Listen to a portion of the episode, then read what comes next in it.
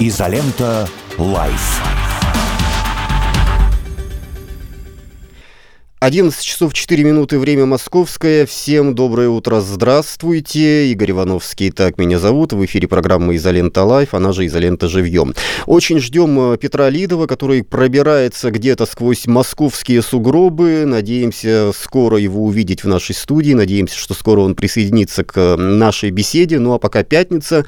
Как известно, сокращенный рабочий день. Наша «Изолента» тоже выйдет в эфир в сокращенном варианте. Всего лишь час у нас есть с вами пообщаться.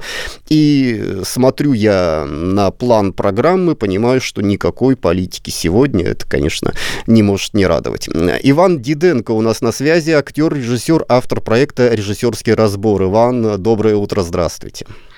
Доброе утро, здравствуйте. Ну, давайте сначала немного о том, что это за проект «Режиссерский разбор», что он подразумевает. Слушайте, проект уже давний, он сложился из той работы, которой я занимаюсь уже 20 лет. Я занимаюсь а, драматическим разбором произведений. Это могут быть, могут быть басни, спектакли, сцены, рекламы, анекдоты и, в конце концов, фильмы. Ну, помимо этого, есть еще работа по Шекспиру, которая длится уже 20 лет – да, сейчас я занялся разбором «Мастера и Маргариты». То есть, фильмы на самом деле такое ответвление от моей основной работы, но которое, тем не менее, востребовано аудиторией широко. Угу. А вам что лично интереснее разбирать? Э, басни, спектакли, может быть, такие э, произведения, как «Мастер и Маргарита», или, возможно, как раз фильмы? О которых мы сегодня и а, поговорим? Я бы сказал так, что если бы мне предложили выбор, наверное, я бы остановился все-таки на классической драматургии, на Шекспире, на Булгакове, потому что там смыслов больше, больше есть из чего черпать. Но среди кинофильмов есть отдельные э, явления, которые в равной степени интересны, как и классическая драматургия. Но все-таки я предпочитаю Шекспира и Булгакова. Но сегодня мы все же поговорим не о них. Сегодня мы поговорим о фильмах, точнее о сериалах, э, которые вышли на отечественный рынок, которые наделали много шуму или не наделали много шуму. Ну, давайте начнем, наверное, с самого известного э, российского сериала в последнее, последнего времени. Э, «Слово пацана» как раз буквально вчера вышла седьмая серия первого сезона, по всей вероятности будет еще второй сезон. Всего там восемь серий, то есть есть одна серия ожидается. Я смотрел э, ваш режиссерский разбор на Ютубе, э, примерно представляю, что вы думаете об этом сериале. У меня только один вопрос. Вы этот разбор делали дней 10 назад, посмотрев первые 4 серии. Э, смотрели ли вы дальше этот сериал или вот остановились и ваше мнение неизменно? Если смотрели, то изменилось мнение или не изменилось? Ну и, конечно, расскажите слушателям, зрителям, в чем заключается ваше мнение. Я не смотрел сериал дальше, и я думаю, что четыре серии дают достаточно полное представление о том, каким языком и на какую тему сериал общается с аудиторией. И вне зависимости от того, чем закончится сериал, даже если все герои в конце показательно умрут и будет в конце большими титрами написано «никогда так не делайте», это не имеет никакого значения, потому что смерть героя в конце произведения не говорит о том, что он не был героем. Гамлет тоже умирает, Ромео и Джульетта тоже умирают множество героев, причем тех, на которых мы хотим равняться, умирают в конце произведения. То есть, получается, если Гамлет умер, не делайте как Гамлет. Такая логика не работает. Соответственно, главный алгоритм, о котором рассказывает э, сериал «Слово пацана», это как молодежи, как молодым людям в ситуации давления, которое не ощущают со стороны социума, а молодой человек всегда живет под давлением. Под давлением школы, под давлением родителей, под давлением законов, под давлением запретов, под давлением э, ощущения полового созревания и ощущением того, как он ищет свое место. Он всегда в стрессе. И этот сериал дает ему возможность из этого стресса выскочить. То есть, когда на тебя давят, сбиваетесь в стаи, сбиваетесь в банды, и вы сможете преодолеть любые трудности. На самом деле, я здесь не хотел бы быть моралистом и говорить о том, что ай-яй-яй, вот давайте делать так, а давайте вот так вот не делать. Просто сериал «Слово пацана» и его популярность на сегодняшний день – это крайне симптоматичное явление. Оно показывает, насколько у нас общество внутри напряжено, насколько те проблемы, которые в 90-е годы нас тревожили, в нас живут до сих пор. Мы до сих пор единственным способом который мы видим для преодоления жизненных целей, считаем сбивание в банды и организации такой мелко, мелкокриминальной преступности. То есть, насколько мы с вами не видим какого-то пути в жизни, по которому стоит идти, когда для нас оказывается актуальным этот последний и самый неприятный путь. Поэтому я бы здесь задавал вопросы не к Жоре Крыжовникову, который снял этот сериал, многострадальный, а к Министерству культуры, которое отвечает за культуру в нашей стране, что такой сериал в нашей стране набирает популярность, а значит, есть востребованность общества в том, чтобы найти свой путь. И прежде всего так, как показывает сериал. Угу. То есть сбиваясь э, в эти группы. Но ведь создатели сериала говорят, что это, ну, такое, э, такая ретроспектива, такая машина времени, которая, да, может быть, кому-то покажет, как, как, так, э, как оно было. Кто-то вспомнит свою молодость. Но если мы из 80-х, из конца 70-х даже, ну, там не 70-е, 80-е все-таки годы показаны, переберемся в 2023 год, то повторение такого невозможно невозможно, потому что реальность уже изменилась. И изменилась там и работа полиции, да, то есть там везде, везде камеры. Изменилась и жизнь подростков, у которых появилось много интересов, помимо того, чтобы сбиваться в группы, сбиваться э, в стаи. Тот же интернет, который помогает э, наладить общение с другими там, мальчишками, девчонками, сверстниками, с кем угодно по всему миру, чего не было в тот момент. И я это к тому, что в современных реалиях, в современной жизни повторение движение туда, а обратно в 80-е сбивание в стаи, сколачивание группировок невозможно. Вот логика создателей сериала, насколько я себе понял, такая. Что вы скажете на этот счет? Ну, смотрите, можно говорить и желать чего угодно. Можно говорить, что, ребята, это просто ностальгия по 80-м, 90-м годам. Но давайте посмотрим э, в действительности, как это влияет на современную аудиторию. Что мы сегодня имеем среди молодежи? Что у нас девочка не приходит с ружьем в школу и не расстреливает своих однокурсников, одноклассников? Что у нас сейчас нет подростковой преступности, у нас нет, у нас нет, э, у нас нет неприкаянной молодежи, что у нас молодежь точно знает, кем она должна быть и что она в жизни должна делать, в Советском Союзе ты, ты знал, ты должен быть пионером, комсомольцем, коммунистом, работать, быть честным, переводить бабушек через дорогу. Ну, э, я понимаю, что я говорю смешные вещи, но ты знал хотя бы это, и тогда ты будешь социально одобряем. Каким ты сегодня должен быть, эм, чтобы быть социально одобряемым? Вы мне перечислите? Никто не перечислит, потому что таких э, характеристик не транслируется. Молодежь сейчас не менее потеряна, чем в 90-е годы. Вы поймите, что здесь дело не в том, насколько мы в социальном смысле стали более э, защищены. Да, конечно, у нас сейчас не голод, как в 90-е. Сейчас гораздо легче и гораздо лучше.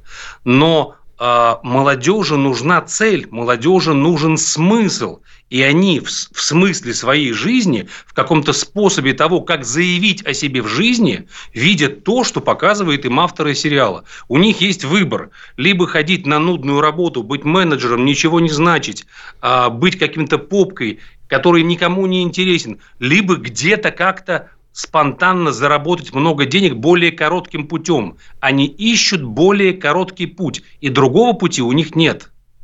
Поэтому можно говорить о том, да, это ностальгия, но давайте посмотрим правде в глаза. Это влияет на молодежную аудиторию, и сейчас полно в интернете роликов о том, какие классные пацаны. Девочка снимала ролик, ой, я бы с таким гуляла, ой, мне такой нравится. Девочкам такие нравятся, потому что они там проявляют себя как мужчины, и девочки, чувствуя в них силу, хотят быть рядом, хотят быть защищенными. Это, я серьезно говорю, это крайне серьезная и симптоматичная работа, которая говорит о том, что в нашем обществе есть колоссальное количество проблем, причем именно в среде молодежи.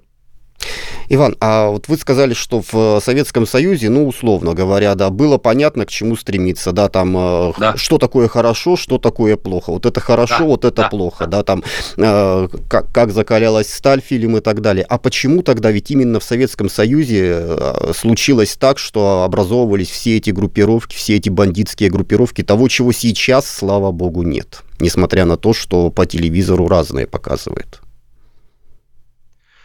Ну, во-первых, Советский Союз, он не, не, не однороден. И когда мы говорим, например, про 60-е годы и начало 70-х, и когда мы говорим про 80-е и 90-е, это разные Советские Союзы, разная культура и то, что Советский Союз в какой-то момент застопорился в своем идеологическом развитии, то, что в нем насаждалась инфантильность, и то, что в нем человеку было трудно развиваться и заявлять о себе, ему трудно было найти способ себя реализовать. Все были очень подавлены, поэтому этот взрыв э, криминального движения в 90-е годы – это следствие э, следствие вырождения идей Советского Союза.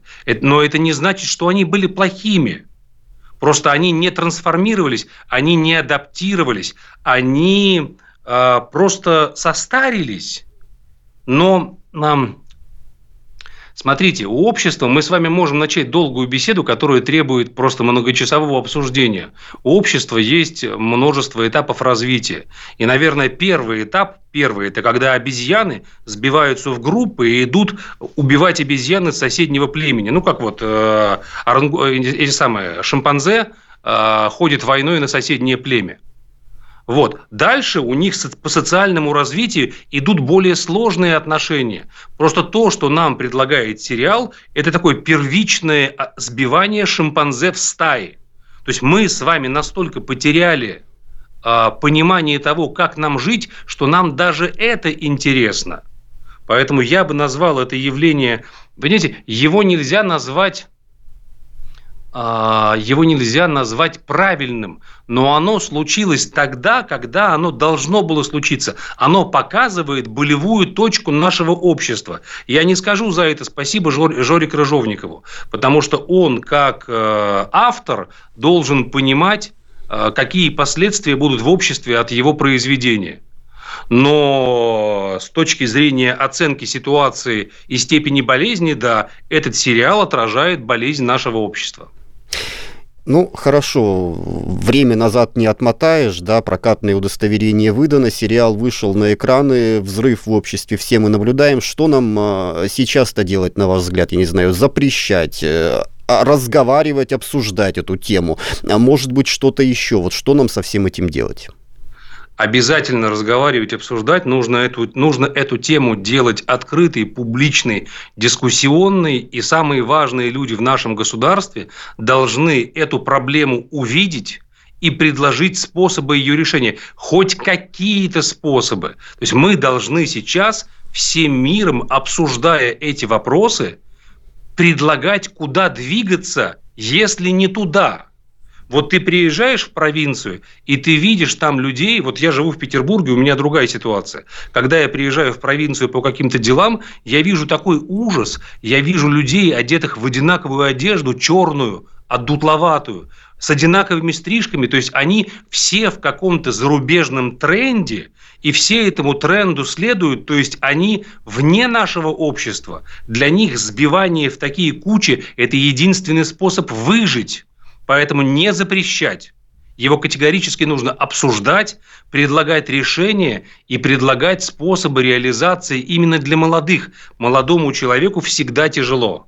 Он всегда находится в ужасном стрессе. Для него весь мир враги. Так всегда. Это нормальное состояние. Только нужно дать ему какой-то способ, хотя бы какой-то альтернативный остаться человеком, кроме как сбиваться в банды. Этот сериал, к сожалению, другого способа не предлагает. Угу.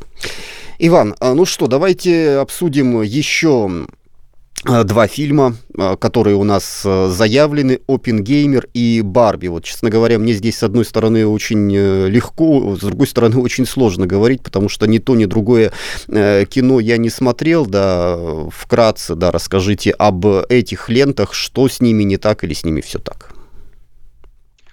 Слушайте, фильм «Опенгеймер», я недавно сделал его разбор, читал по этому фильму лекцию. А нет, я не читал лекцию, я только недавно сделал разбор, пару дней назад выпустил ролик – открытый ролик на моем канале на 45 минут. Кому интересно, можно посмотреть. А если вкратце, фильм «Опенгеймер» рассказывает о том, как Америка, э, нанеся ядерные удары по Хиросиме и Нагасаки, сотворила благо и сотворила мир этими ударами. Это, это были миротворческие удары. Мало того, сделать атомную бомбу Америку заставили лично. Сначала нацисты заставили Америку, потом русские коммунисты заставили, а потом лично товарищ Сталин.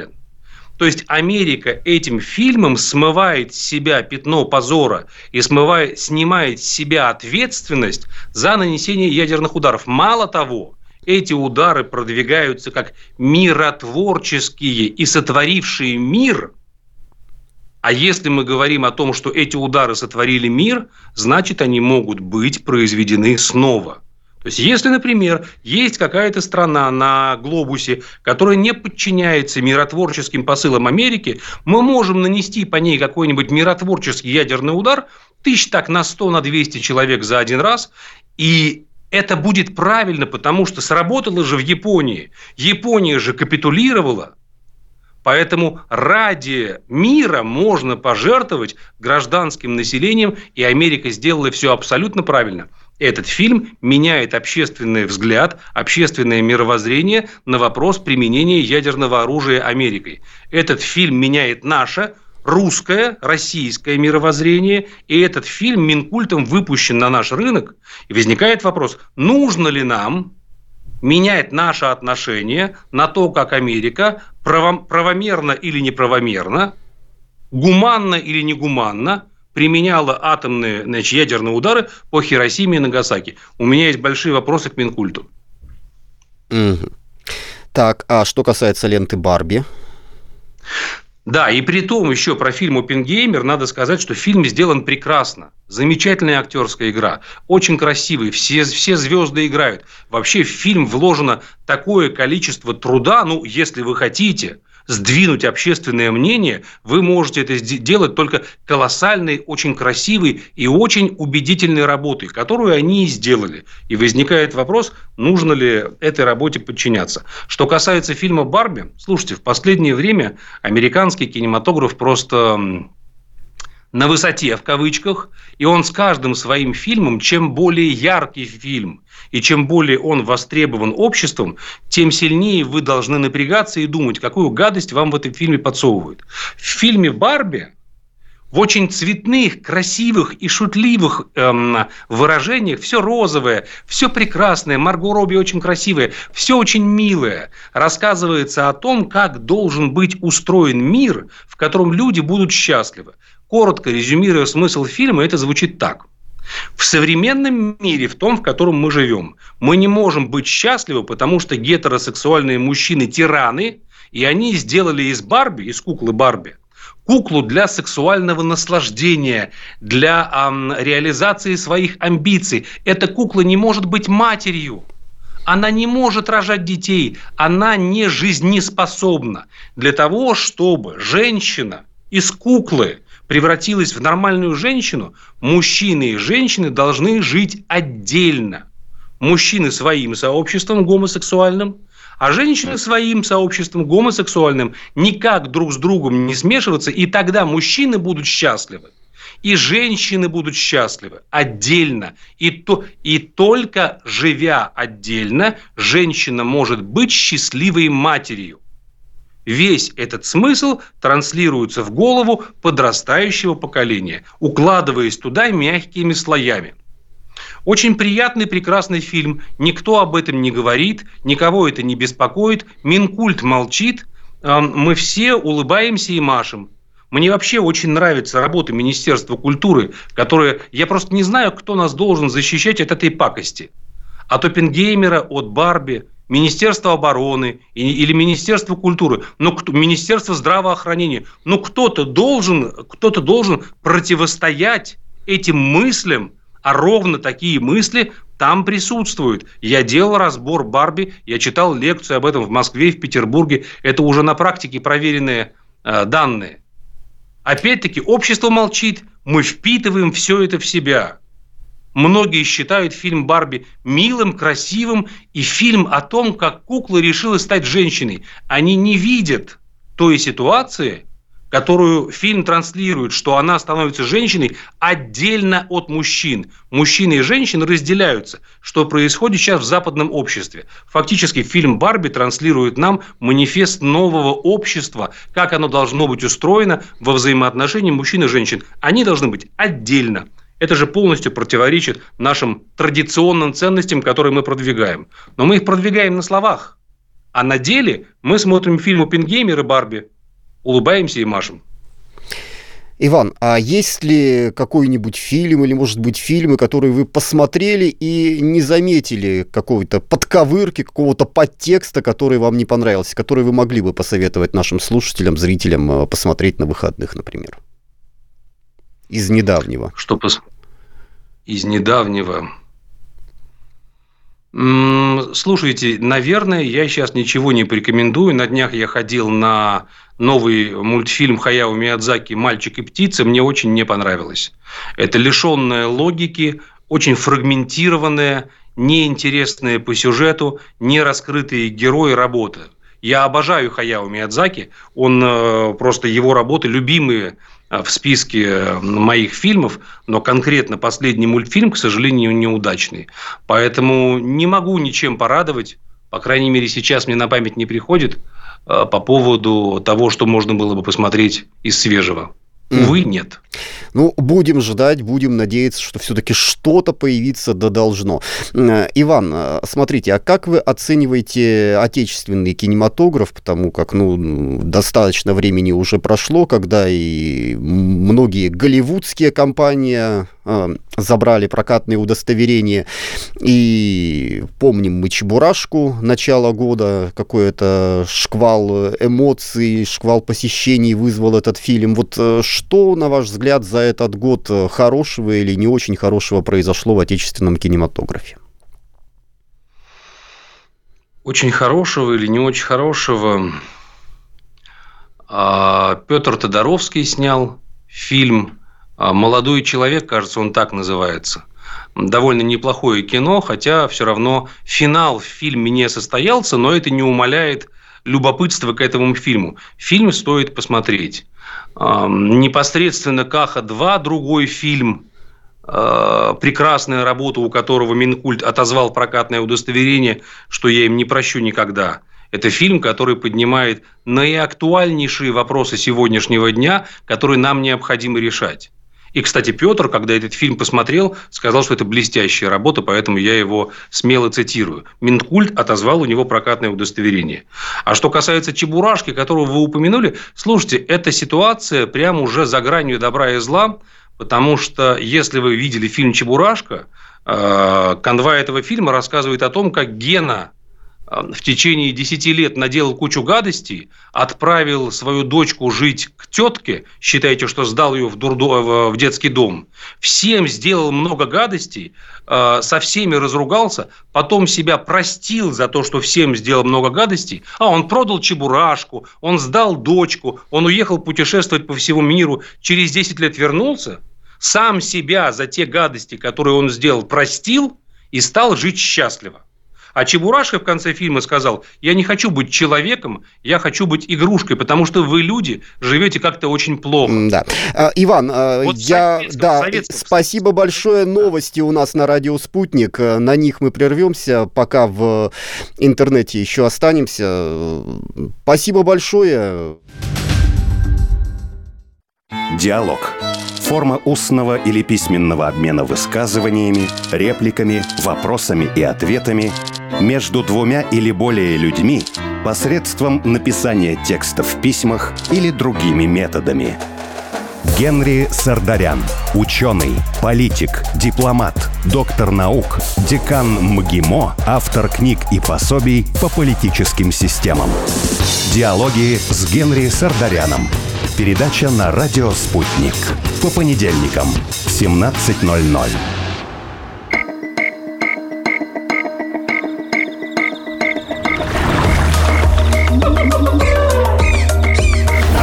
Живая природа с Эдгардом Запашным. Здравствуйте, дорогие друзья. Меня зовут Эдгард Запашный. И, конечно, вы меня знаете как артиста цирка, как дрессировщика хищных животных, а еще я директор Большого Московского цирка. А еще я радиоведущий на радио «Спутник». И каждый вторник в 2 часа в прямом эфире мы с вами можем услышаться в моей авторской программе «Живая природа» с Эдгардом Запашным, где мы с вами будем обсуждать проблемы нашей с вами жизни, проблемы животных, проблемы экологии, проблемы нашей планеты. Самое интересное, самое актуальное и самое неожиданное вы сможете услышать и обсудить это вместе с нашими специалистами. Дорогие друзья, я буду рад, если вы станете постоянными слушателями моей программы «Живая природа» с Эдгардом Запашным. Спасибо, услышимся.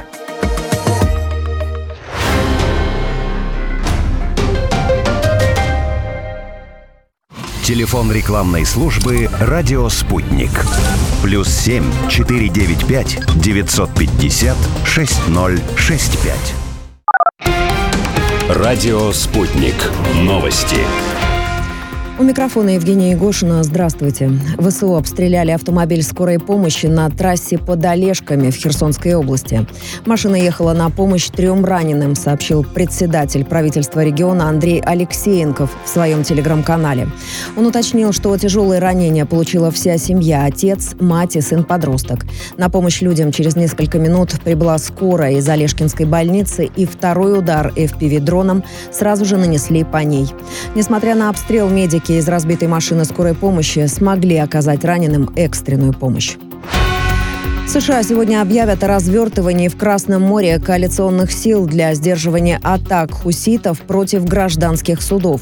Об этом сообщает портал Axios со ссылкой на американских и израильских чиновников. Речь идет о специальной модернизированной многонациональной оперативной группе. Ранее йеменские хуситы заявляли, что продолжат препятствовать проходу в Красном и Аравийском морях судов, связанных с израильскими компаниями или идущих в эту страну. Власти Аргентины будут жестоко реагировать на блокировку дорог при проведении митингов, следует из слов министра безопасности Патрисии Булрич. Она пообещала применение силы и санкций для родителей, которые приводят на манифестации детей. В столице Аргентины митинги проходят почти каждый день. Порой перекрываются главные артерии города.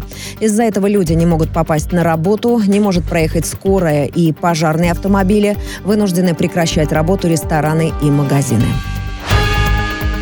Председатели всех думских фракций встретятся сегодня с президентом России Владимиром Путиным, сообщила РИА Новости пресс-служба партии «Новые люди». Другие подробности пока не приводятся. Крыша склада стройматериалов рухнула в ночь на пятницу из-за нагрузки снега на площади порядка двух с половиной тысяч квадратных метров в подмосковных Люберцах, рассказал представитель экстренных служб. Крыша склада рухнула на всей площади. По предварительной информации пострадавших нет. Аналогичная ситуация произошла в Тульской области. Там под тяжестью снега на площади 8 тысяч квадратных метров обрушилась кровля производственного здания. Люди также не пострадали. В Москве обновлен суточный рекорд по высоте снежного покрова. В столице намело сугробы, которых никогда не было за почти 150-летнюю историю регулярных метеоизмерений. По данным метеостанции города ВДНХ, высота снежного покрова составила 38 сантиметров. К концу дня в столице местами сформируются полуметровые сугробы, сообщил синоптик Евгений Тишковец. Кроме того, цены на поездки в такси из-за снегопада выросли примерно в два раза.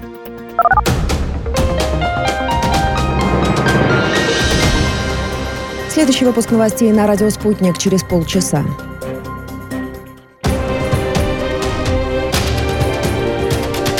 Радио «Спутник». Разберемся. Москва, 91,2. Санкт-Петербург, 91,5 FM.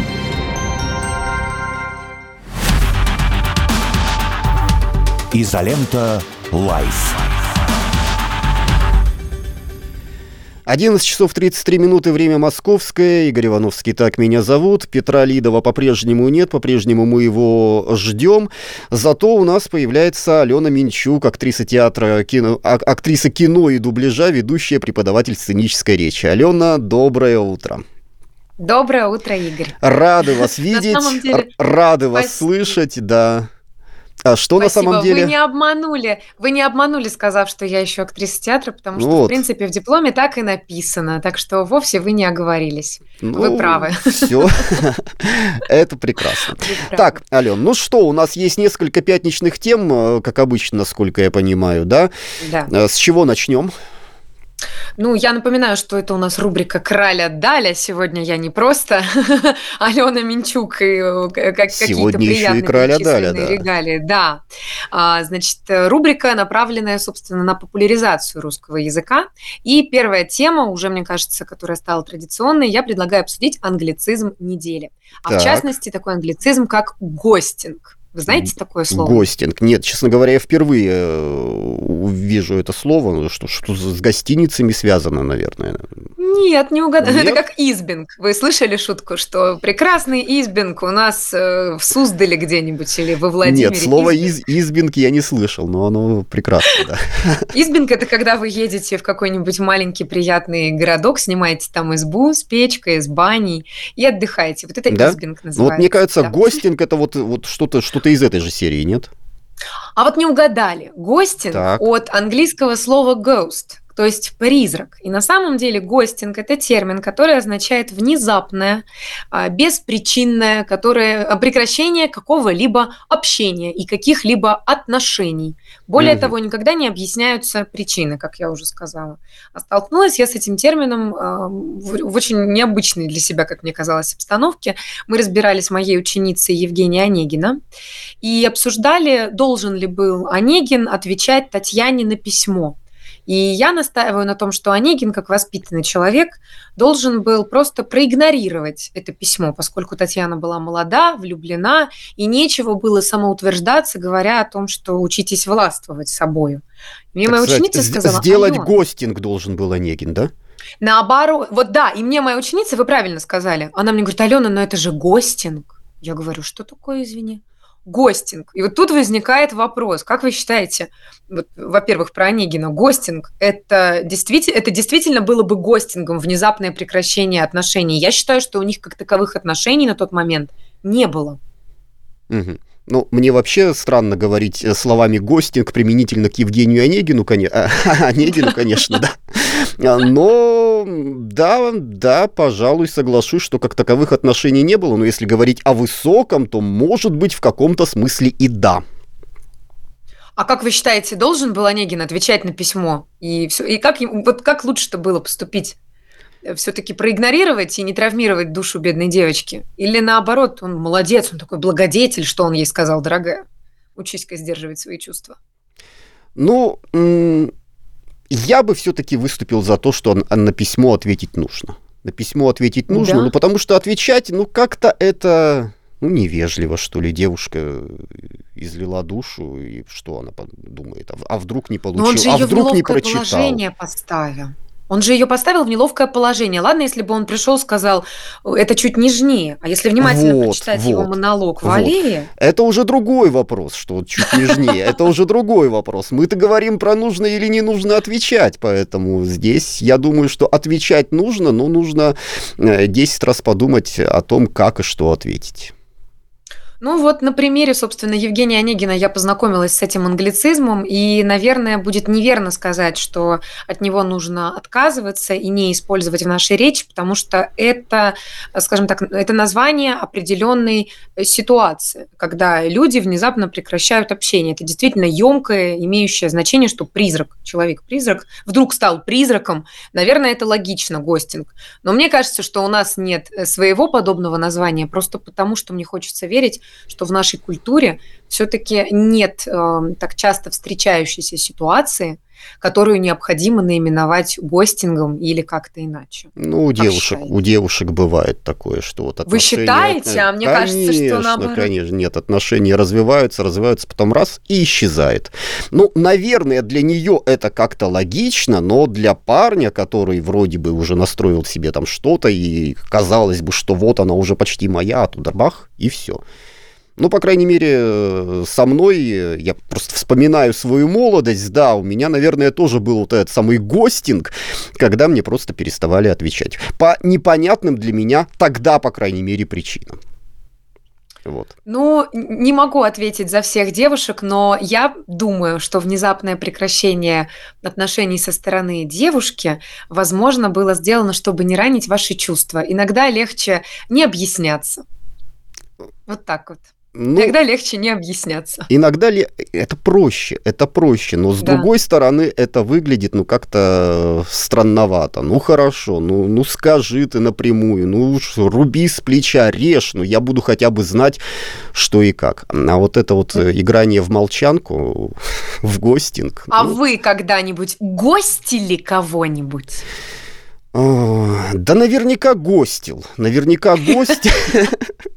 Потому что это мы, мы же все здесь такие умные, правильные и хорошие. Наверняка. Я просто э, ну, по долгу деятельности тоже сталкиваюсь с э, людьми, у которых там э, есть различные нужды, различные заказы, и удивляешься, ну, боже мой, ну почему клиенты такие непоследовательные, ну почему вот эта вот девушка пишет, да, да, хорошо, там я у вас, условно говоря, покупаю, через два часа приеду, и потом пропадает, ну вот как такое может быть, ну это же... Это не... тоже гостинг, вы правы, это очень интересно. А, вот, это, это же неправильно, и это встречается с э, плошь и рядом, и тут э, недавно мы с женой занимались тем, что что искали автомобиль. А поскольку ни я, ни она в автомобилях особо не понимаем, мы решили э, взять автоподборщика. Э, человека, который э, занимается этим профессионально.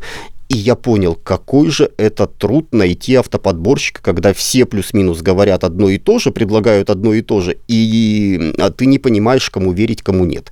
И по каким, по каким критериям действовать. И в результате получается, что жена пишет одному «да, хорошо, мы с вами заключаем договор», через час она меняет свое мнение, потому что она мечется, и в итоге говорит, что нет, мы, нет, мы будем работать с другим. А первому, которому говорит, что договор заключили, уже все, уже э, молчит уже и, гость, и гостит его. И вот. гость. А, поэтому я понял, что вот эта вот э, неадекватность э, клиентов, которые встречаются сплошь и рядом, мы, мы и сами такие, к сожалению, когда, ну, попад... вот когда попадаем в определенную гостя. ситуацию, да. Да. Ой, Игорь, спасибо вам. Я даже не подумала, что в рабочих отношениях действительно вот такие ситуации можно назвать гостингом. По-моему, прекрасное слово. Если кто-то из наших слушателей придумает альтернативу на русском языке, то это было бы любопытно. Хотя, наверное, в, в, в просторечии говорят э, «Динамо». Он меня продинамил. Да, продинамил. Ну и в просторечии да. много чего говорят про таких людей, это чего точно. в эфире не скажешь. Ну тогда давайте о чем-нибудь Да, давайте, давайте о чем-нибудь приличном к другой теме перейдем. На прошлой неделе, точнее уже две недели назад, у меня была попытка внести новую э, рубрику разница между двумя словами, которые кажутся по смыслу похожими, но на самом деле имеют некоторое, некоторое различие. Чашка и кружка. Угу. Как бы вы объяснили разницу между чашкой и кружкой? А, чашка и кружка.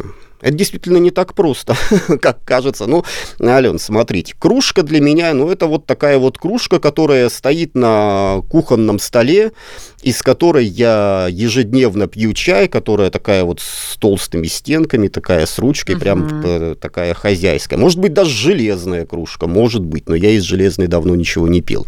А, а чашка, это, знаете, ну, я вырос э, в советской семье, в любой советской семье был сервис такой стеклянный, и, и там стоял э, шкаф, точнее, стеклянный, и за шкафом стояли сервизы праздничные, вот на, на то, чтобы вот на праздник праздник достать эти, эту чашку, это блюдце и попить э, чайку. Вот, наверное, для меня чашка это вот оттуда, это вот из праздничного сервиза, который по факту никогда не трогался, а кружка это вот нечто такое, что для повседневного использования. Ну, наверное, так, хотя я не знаю, как там оно на самом деле. Вы абсолютно правы. Могу разве что добавить, что чашки, они, да, более тонкие и изящные, чай в них остывает быстрее. И важным отличием между чашкой и кружкой является, что у а, чашки объем до 200 мл, а у кружки до 500. Чашка, как правило, всегда с блюдцем, как правило, всегда. А кружка подается все-таки одна. Вы абсолютно правы. Мне показалось это любопытным и не могла не поделиться. Вот обычные вещи встречаются ежедневно, не, не задумываешься. Потом, да, как вот. задумаешься, мне кажется, мир таким удивительным. Александр из Королева нам пишет, кружка цилиндрическая, а чашка как пиала, только с ручкой. Тоже очень интересно. Дорогому Королеву привет. Я там выросла и окончила школу. Вот, хотя... Это здорово. Хотя всегда удивительно, откуда вообще мы все это знаем, потому что, ну, чашка и кружка в обычной жизни это вроде как слова синонимы и взаимозаменяемы, а нет, оказывается. Где-то на подсознании чувствуем разницу в этих да, словах. Да. Интересно. И на прошлой неделе мы так разбирали шар и мяч. Вы не слушали наши? А, вот, к сожалению, нет, нет, прослушал, да. Вот, вот э, шар и мяч мы разбирали. Но ничего, я вам пришлю запись. Предлагаю переходить к следующей теме. Давайте. Рубрика «Неожиданное ударение». Мизерный или мизерный? Ой, ну, по долгу своей службы с этим словом я сталкивался. И, конечно, не без э, удивления узнал, что нормой является вроде как мизерной. Абсолютно точно. Я тоже по долгу службы с разными ударениями сталкивалась, и вот на прошлой неделе у меня случился мизерный. Я такая, так, Неожиданно. Интересно, откуда взялось, например, мизерная зарплата, любят говорить. Ну да, потому что я слово мизерное, но в, в обиходе я его не слышал. Да, мизерная зарплата, мизерная, то мизерное все. Это я слышал. А, а мизерный, да, вот оно оказывается в словарях так. Да, мизерная, мизерная зарплата, правильнее сказать, получается. Но вот знаете, всегда возникает вопрос, как же все-таки э, нормы расшатываются, как они укрепляются, ведь язык постоянно меняется. И нельзя сказать, что только так, никак иначе. Но можно предположить, что вот от такого-то года такой-то словарь и опираться на него, что давайте поверим, вот было сказано так, значит придерживаться. А как вы относитесь в целом к утверждению, что нет, я носитель и могу говорить как угодно?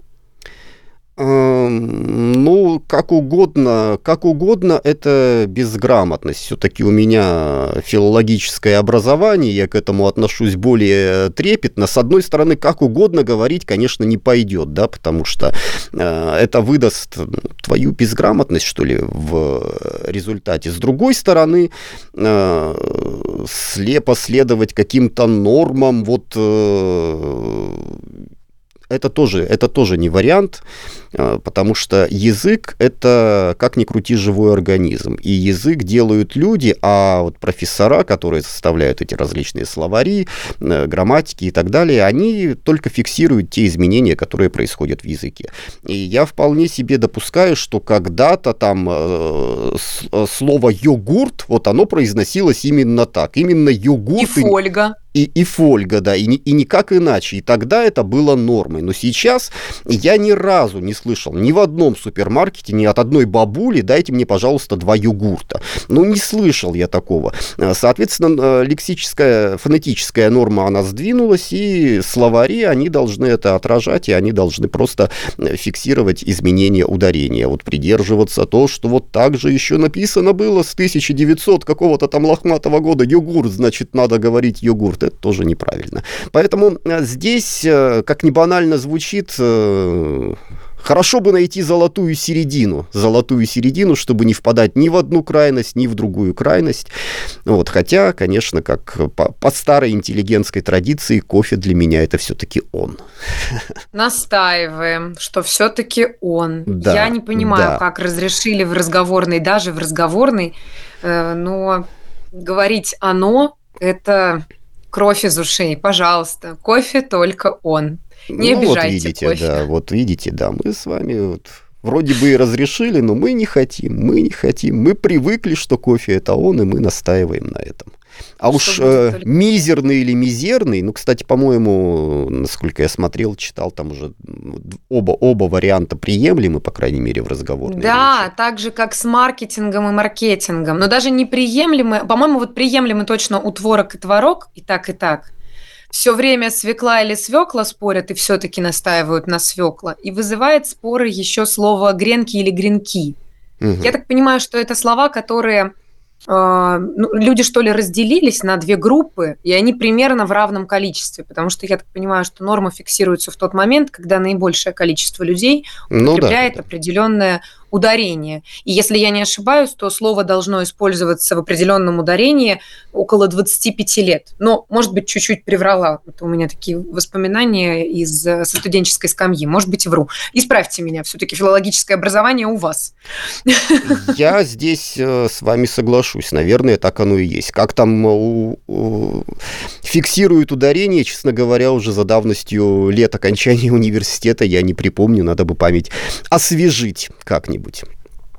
Поэтому призываем общественность интересоваться каждый раз и не быть, скажем так, строгими друг к другу, потому что все могут ошибаться, и все могут быть как правы, так и неправы. Ну, вообще, я скажу такую вещь, что если кто-то думает, что филолог – это стопроцентно грамотный человек, нет, это не так. Мы точно так же, как и любой другой человек, не знаем порой, где ставить ударение. Ну, пожалуй, э, разница филолога в том, что он знает, где посмотреть, как стоит ударение, и у него под рукой всегда есть словарик, куда можно заглянуть и на что можно сослаться.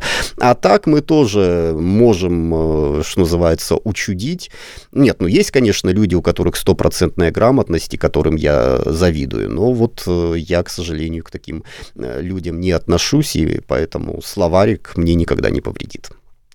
Вот это очень дельное замечание, потому что э, вечное издевательство над теми, кто берется что о чем-то рассказать, с чем-то познакомить, что не дай бог, если ты чего-то не знал или в чем-то ошибся, все, значит ты совершенно ничего в этом вопросе. Ага, вот да, а, вот, а на самом-то деле так, да, ничего ты не знаешь, да, да, да. Да, и как правило это говорит человек, который, ну, знает одно единственное вот это правило, в котором ты прокололся, все остальное он не знал. Ну, ну ладно, всем здоровья и добра. С другой стороны, если мы сподобили этого человека вспомнить то самое единственное правило, значит, уже неплохо, уже хорошо, уже да, свою работу делаем, да. кстати. Игорь, абсолютно разделяю. Ну что, переходим к следующему тезису по моему плану. Я приготовила так, его еще две так. недели назад. Фразеологизм недели. Опять же, ссылаюсь на Евгения Онегина, не оставляет он меня равнодушной. Знаснее многих был Евгений. Хоть он людей, конечно, знал и вообще их презирал, но правил нет без исключений. Иных он очень отличал и в чуже чувство уважал. Как бы вы объяснили, и в чуже чувство уважал? В чуже чувство уважал. Чувство других людей, чужих. Не совсем. В чуже – это наречие, которое э, в разговорной речи означает «со стороны» не будучи в близких отношениях. И буквально вот эта строка из э, Евгения Онегина «В чуже чувство уважал» означает «не будучи в близких отношениях». И получается, меняется некоторый смысл во второй части этой строфы, что э, Евгений, да, он был сносен, но э, людей он понимал, знал, разбирался в них, хоть и презирал, но все-таки были некоторые исключения, некоторые люди ему были не близки, как я понимаю, но он все равно что-то в них, о них понимал проницательным был. В чуже чувство уважать, это значит не будучи в близких отношениях, представляете? Интересно. Вот Александр да. Сергеевич все-таки гений наш, как в одной небольшой э, строке столько смыслов э, зашифровал. Может быть, конечно, тогда в во времена Пушкина это было понятно, а может быть и нет, может быть и непонятно. Вот в чуже чувство уважал. Надо запомнить. Это, да, да. Я с вами еще поделюсь после эфира целой подборкой. На самом деле, говорят же, что в жизни не нужно читать э, тысячи книг. Нужно прочитать буквально 10. Но чтобы эти 10 найти, чтобы научиться, скажем так, жить жизнью, что-то о ней понимать, нужно прочитать десятки тысяч книг. И мне кажется, что Евгений Онегин наш – это одна из тех десяти книг, с которой необходимо познакомиться каждому. Потому что ее русскому человеку уж точно можно ее разбирать на каждую, на цитату. Вот на все случаи жизни есть какое-то подходящее высказывание из Евгения Онегина. Ну, слава богу, Евгений Онегин из школьной программы никуда не исчез. Остается надеяться, что школьники найдут силы и прочитают Евгения Онегина, а не краткий перевод, не краткое изложение, как они зачастую это делают в последнее время. Ну, в школе сложно его разбирают, если честно. Обычно же галопом по Европам прочитал, и все, никто с тобой не открывает каждую строфу и не говорит, смотри, здесь такая интересная формулировка, она означает вот это и вот это.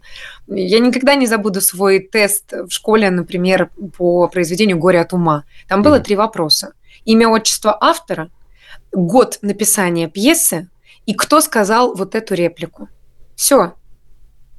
Да. Все. Как я такой тест? В, это, это печально на самом деле, потому что я вспомнил, как я пытался пройти ЕГЭ по литературе, и там был вопрос по моему любимому писателю Федору Михайловичу Достоевскому. И в частности по произведению «Преступление и наказание», которое ну, я перечитывал несколько раз, ну, потому что мне там, потому что мне это нравится. И я понял, что там какая-то деталь, которую я забыл, которую я, я не знаю, как ответить на этот вопрос, вот несмотря на то, что я люблю всем сердцем это произведение, несмотря на то, что я перечитывал, писал сочинения и так далее, но я не знаю этой детали. Может быть, это, конечно, мое опущение, наверняка мое опущение, но вот э, поймал себя на мысли, что э, как-то очень странно оцифровывать э, знания по литературе. Вот как-то очень странно запихивать их в какие-то таблички. Мне кажется, эта идея, ну, мягко говоря, так себе. А я вас поддерживаю, потому что у меня на экзамене по литературе, я ребенок ЕГЭ, был вопрос внимания по географии. Угу. Там было приведено стихотворение Некрасова, там «ты-ты-ты-ты-ты, крестьянку на Сенной тут бьют». Я в 17 лет не знала, что Сенная площадь находится в Петербурге. Ну, не знала и все. Я, может быть, в Питере никогда в жизни не была. И мне нужно было ответить на вопрос, в каком городе происходят события. Экзамен mm. по литературе на Сеной тут бьют. В каком городе события? Не почему бьют, не что испытывает автор, когда об этом пишет. Не как вы думаете, какие ощущения у крестьянки, или предположите, за что ее бьют, или в какие исторические рамки, когда стихотворение это изучают, в любом случае там знакомят с тем, почему оно было написано, есть же какой-то анализ, какой смысл вложил автор. Нет, никто ничего подобного не спрашивал. Всех больше интересовало, а в каком городе все происходит. Ну, ну странно, странно. Надеюсь... Все это как экзамен-то сдали? Конечно, конечно, все сдала, мне это не помешало. Сдала, ну, слава поступила, Богу. отучилась, сижу теперь с вами здесь. Да, Ален, полторы минутки у нас остается на радио «Спутник». Что там у нас будут скороговорки? Дикционный интерактив. Топали мы, топали, дотопали, дотопали. Игорь? А, а, топали мы, топали, до тополя до тополи, да, то есть до Топали мы, топали, до тополя, до тополи. Угу. Топали мы, топали, до тополя, до тополи. До тополя, до тополи, топали мы, топали. До тополя, до тополи, топали мы, топали. Топали мы, топали, до тополя, до тополи, до тополи, до тополи, до тополя, до тополи. Топали мы, топали, да топали, да топали, да топали, да топали, топали мы, топали, топали мы, топали, топали, топали, топ. Ну, пожалуй. Браво, браво. Притопали, притопали. Нет, ну сегодня, сегодня простая скороговорка, мне кажется. Но да, тут... не знаю, не знаю. Это просто вам она легко далась. Да? Тут самое главное... Мои ученики с вами бы не согласились. Да? Ну, хорошо. Вот ученики, держитесь, эту скороговорку сказать реально. Дотопали, дотопали. По сугробам-то. Да. Ну что, Алена? Желаем всем дотопать. Дотопать, да, хоть, хоть куда-нибудь, не, не хоть куда-нибудь, а куда нужно дотопать, потому что это не так просто э, сделать в заснеженной Москве. А, Ален, спасибо большое. Алена Минчук была у нас э, на связи, актриса кино и дубляжа, ведущая преподаватель, преподаватель сценической речи. Хорошего дня, спасибо. Отличного дня, Игорь, спасибо, до свидания. Всем спасибо, до встречи.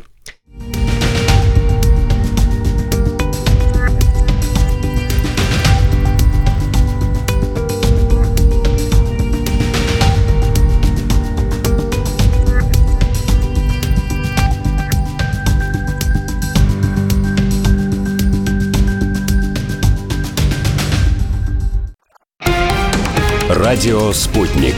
Новости. У микрофона Евгения Егошина. Здравствуйте. ВСУ обстреляли автомобиль скорой помощи на трассе под Олежками в Херсонской области. Машина ехала на помощь трем раненым, сообщил председатель правительства региона Андрей Алексеенков в своем телеграм-канале. Он уточнил, что тяжелые ранения получила вся семья – отец, мать и сын-подросток. На помощь людям через несколько минут прибыла скорая из Олежкинской больницы и второй удар FPV-дроном сразу же нанесли по ней. Несмотря на обстрел, медики Медики из разбитой машины скорой помощи смогли оказать раненым экстренную помощь. США сегодня объявят о развертывании в Красном море коалиционных сил для сдерживания атак хуситов против гражданских судов. Об этом сообщает портал Axios со ссылкой на американских и израильских чиновников. Речь идет о специальной модернизированной многонациональной оперативной группе. Ранее йеменские хуситы заявляли, что продолжат препятствовать проходу в Красном и Аравийском морях судов, связанных с израильскими компаниями или идущих в эту страну. Власти Аргентины будут жестоко реагировать на блокировку дорог при проведении митингов, следует из слов министра безопасности Патрисии Булрич. Она пообещала применение силы и санкций для родителей, которые приводят на манифестации детей. В столице Аргентины митинги проходят почти каждый день. Порой перекрываются главные артерии города. Из-за этого люди не могут попасть на работу, не может проехать скорая и пожарные автомобили, вынуждены прекращать работу рестораны и магазины. Председатели всех думских фракций встретятся сегодня с президентом России Владимиром Путиным, сообщила РИА Новости пресс-служба партии «Новые люди».